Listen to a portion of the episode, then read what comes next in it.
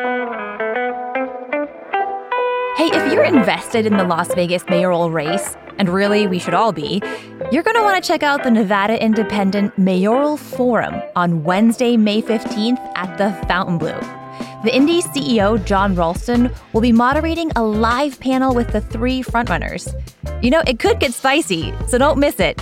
Tickets are available at thenevadaindependent.com slash events. And as a bonus for CityCast Las Vegas members, we've got two pairs of tickets we're giving away tonight. So make sure to join at membership.citycast.fm if you haven't already.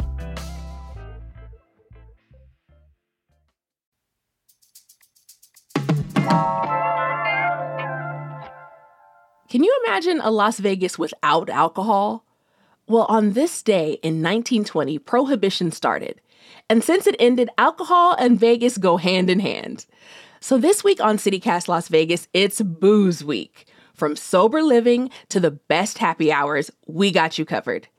Today, I sit down with the Mob Museum's prohibition expert, Claire White, to learn about what Vegas was up to 100 years ago and the rise of speakeasies. It's Tuesday, January 17th, 2023. I'm Vogue Robinson, and this is CityCast Las Vegas.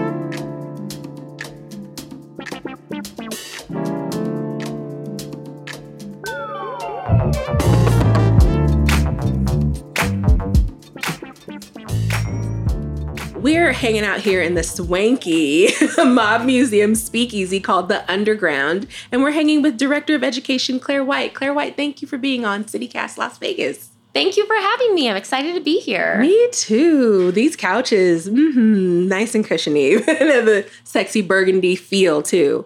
Um, so I'd love to talk to you about prohibition. What was happening in Las Vegas when prohibition began 103 years ago today?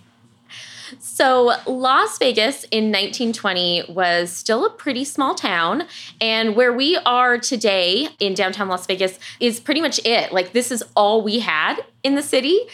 And in fact, where the Mob Museum is located, which is the original federal courthouse and post office, which was constructed in the 1930s and completed in 1933, this was kind of the outskirts of town. So, where we are right now is actually in the 1920s. Uh, it was still the county fairgrounds. And then this is kind of an interesting part of town because right across the street was pretty much the majority of the Black community. Um, and so there's a rich history there. And then, sort of west, a little bit north of that was our vice district. So that's where all the brothels, all the speakeasies were located during Prohibition. So downtown Las Vegas has an incredible Prohibition history, even though we were still a pretty small town. Nevada actually passes a statewide prohibition law in 1917. And that is surprising to a lot of people only because it's Nevada. And especially if I've already started talking to them about how we behave during Prohibition, it seems kind of counterintuitive. But the thing to keep in mind is that, you know, Nevada in the 1910s Las Vegas accounted for like none of the population. Reno is still the biggest city at that point. Uh, we have tons of big mining cities around the uh, state. Virginia City is still in existence. We got all these mining towns that are now ghost towns in southern yeah. Nevada. And um, a lot of the people who were voting and were in power tended to be a little more religious than your average Las Vegan. And, you know, that kind of runs the gamut. I mean, we had Catholics here, we had Mormons here, and we had a lot of people who mostly wanted to punish the mining districts. The, you know, mining districts were disproportionately male, tended to get a little rowdy, a um, lot of violence, a lot of issues, and so the the average voter who voted for statewide prohibition was kind of trying to punish those individuals more than they were trying to punish anyone else.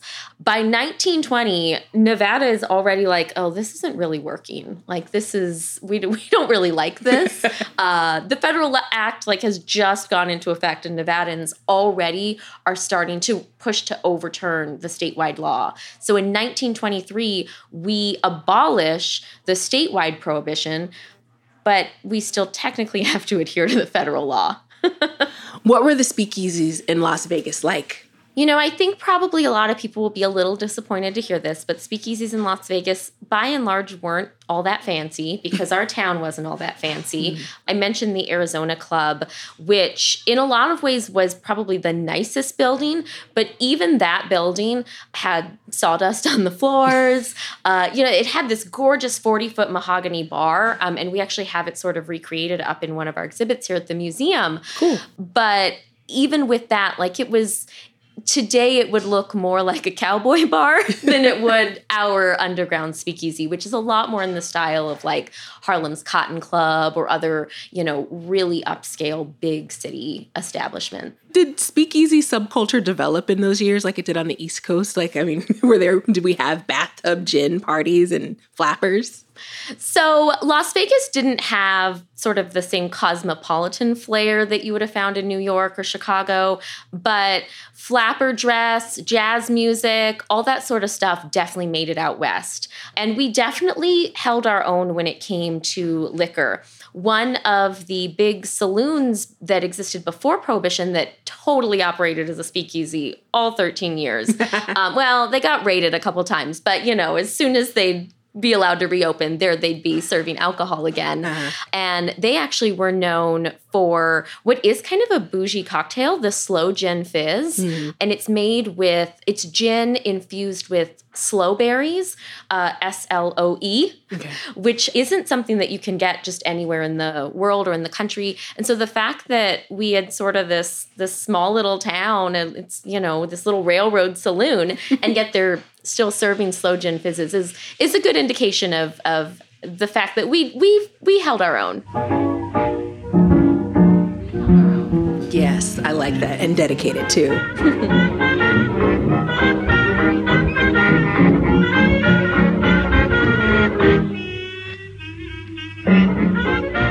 the mob and organized crime are the ones who make the most money off of bootlegging and, and speakeasies, but they are not the only ones running these operations. A great example actually is here in Las Vegas because in the 1920s, we don't really have organized crime yet. We have we have guys here and there. One of them is actually a man named Jim Ferguson, who in the 1920s becomes known like as the king of bootleggers in Las Vegas.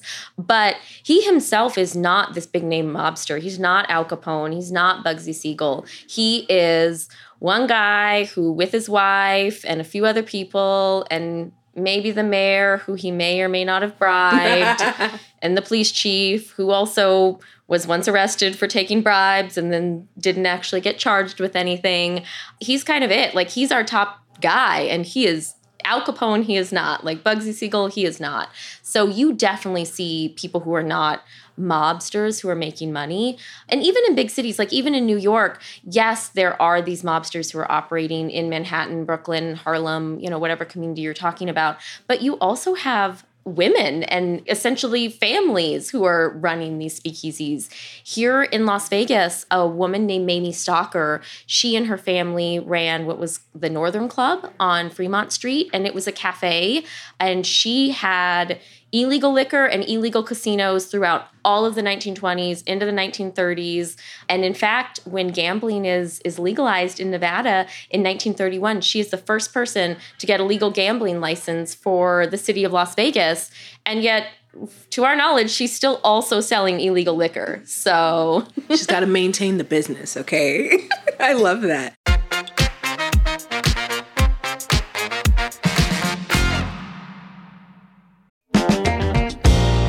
Hey, it's Dayvid Figler, and one of my favorite food festivals is coming back to town. It's Vegas Unstripped over at the Palms Hotel on Saturday, May 18th over two dozen chefs from some of Las Vegas's most talked about restaurants creating original, unique menu items they've never made before. Chef creativity at its best. We're talking chefs from Partage, Esther's Kitchen, Milpa, EDO, and more, including this year's James Beard Award finalist Steve Kestler from Aroma. Tickets are $150 and are all inclusive of food and drink, so you don't have to pay for anything once you're inside, no hidden up charges. I went last year and it was so crowded in the best possible way. We got one remarkable dish after another, and while it was a little indulgent, here's the best part The net proceeds go to local charities. So head on over to vegasunstrip.com to get your tickets now. We'll see you there.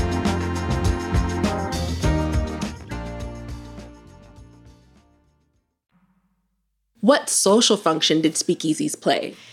Las Vegans and Nevadans in general really didn't take to prohibition. you don't say. I'm sure that's shocking. But because of that, you know, speakeasies really did serve sort of a, a, vital niche in the in the social realm as far as giving people things to do in the evenings and not just here in Nevada, but sort of nationwide. One things that speakeasies really did bring to the United States was dating culture. So before the 1920s, men and women don't really go on dates. Like you might go on a chaperoned evening, maybe with siblings, or you know, your parents may set you up with someone and say, okay, we'll go because we want you to spend time alone with them. But you weren't going like, hey, let's go out to the movie theater. Hey, let's go out for a bite to eat. Hmm. Um, and speakeasies sort of provided that opportunity for men and women to meet each other on on pretty neutral grounds and then say hey let's do this again Oh my gosh, I would have never thought that, but of course, now my brain just goes to Bridgerton. it's like there's there's a process for this. So it's for dating. Okay, and what were the defining qualities of a speakeasy in Vegas? Well, I, you know, a speakeasy in general, like really all you needed to do was uh, serve illegal liquor and do it in a social atmosphere. I think people truly are often a little surprised um, because they do. They come into our speakeasy and they see other modern speakeasies around town or, or wherever they are they're from, and they do tend to be pretty fancy, pretty classy today. And that's just not necessarily the, the, case in the 1920s. They really did run the gamut. There were speakeasies tucked behind like candy stores, in like in private homes in their basements and attics. And so there's not sort of one model, but of course the major thing is that you're you're providing mixed cocktails with bootleg liquor. Uh-huh. So cocktails become popular because of terrible alcohol. oh yeah, the type of cocktails like the bee's knees is a great example. That is something 100% that would have been uh, not even just in upscale speakeasies, but across the United States, you would have seen cocktails like that. And the reason why is they needed to add a little sweetness and a little like citrus acid, something like that, to make homemade rot gut like 100 proof 150 proof moonshine taste decent. we are now making these cocktails with, you know, very, if not top shelf liquors, definitely very high quality liquors. But that was not the case. Like, this was definitely a, a mask job. This was definitely like a lipstick on a pig kind of situation. But if you could afford it, 100% people still wanted imported stuff. If if you had the money, almost anyone is going to still pick to get that Caribbean rum, that scotch from Scotland, that French champagne. And mobsters were the ones who were oftentimes bringing that in. Frank Costello and Charles Lucky Luciano and Meyer Lansky, who were all huge, big name New York mobsters, they all got their start in organized crime essentially smuggling in like scotch and champagne and rum and all of that.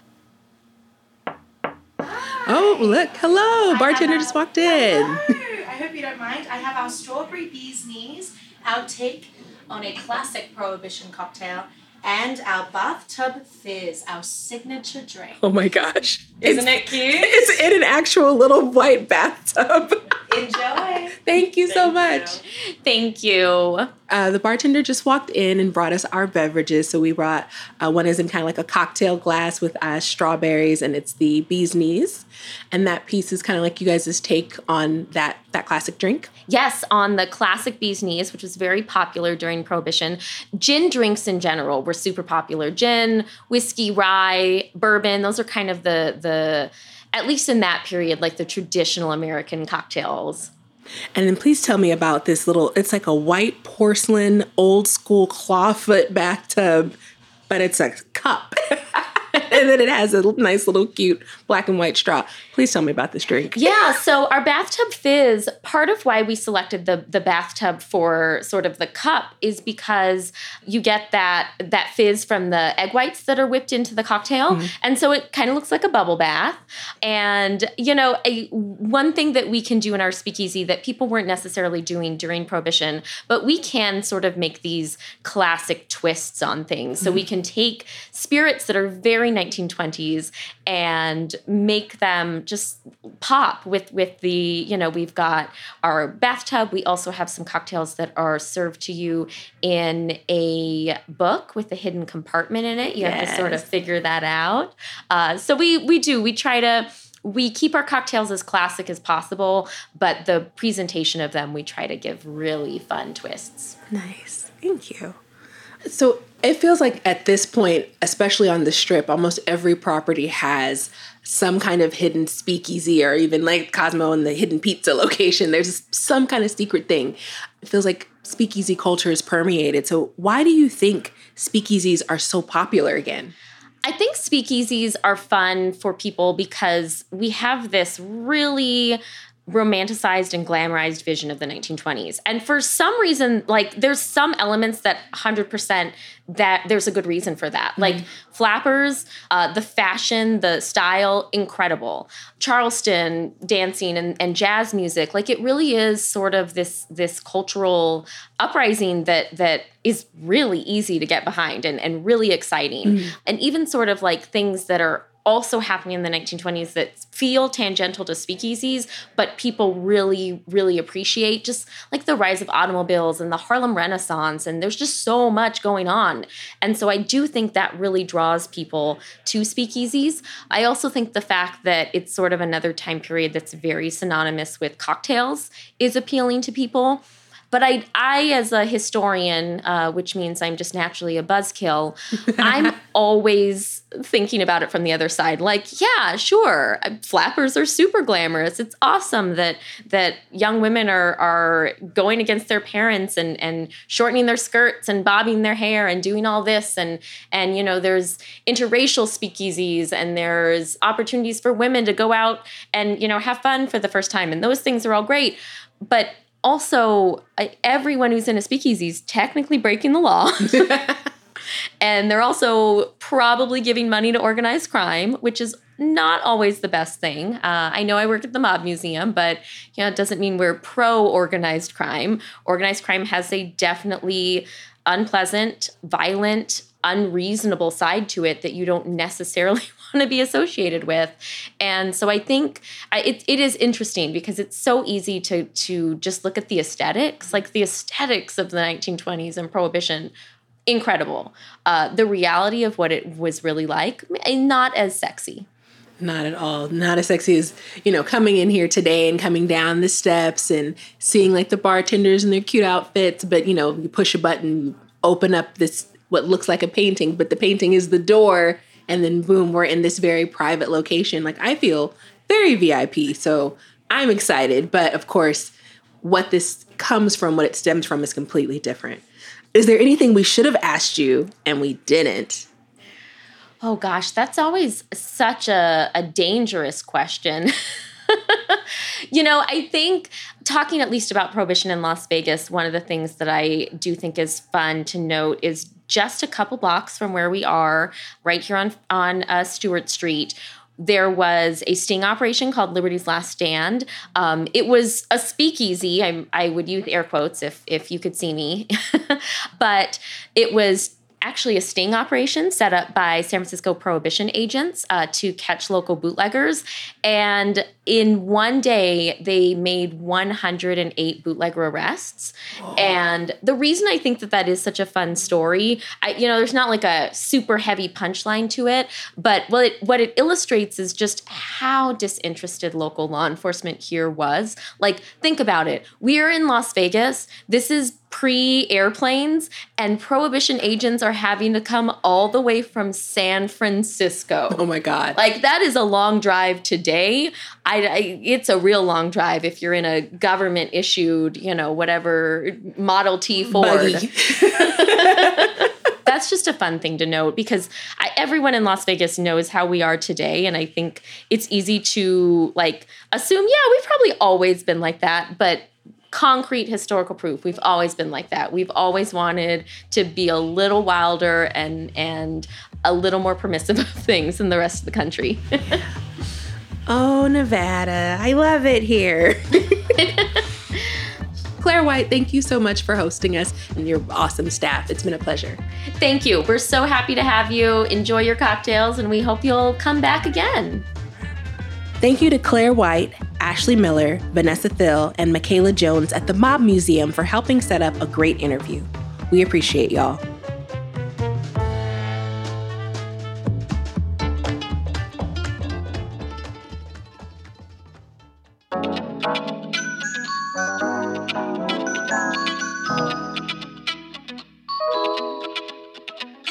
That's all for today here on CityCast Las Vegas.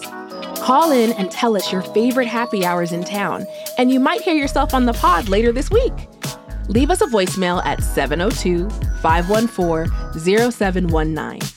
If you enjoyed the show, tell a friend where you heard about your new favorite speakeasy.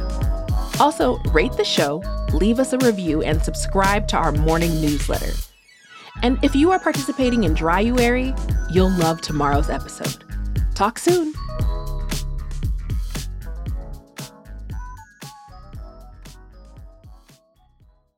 I think that the idea of the 1920s is just so glamorous for us. Should I redo that because of my cup? Yeah. I saw your look immediately. I was like, I was trying to be gonna, so good. We're going to take a beverage break. Take a real sip. Take a real sip. thank you. Thank you.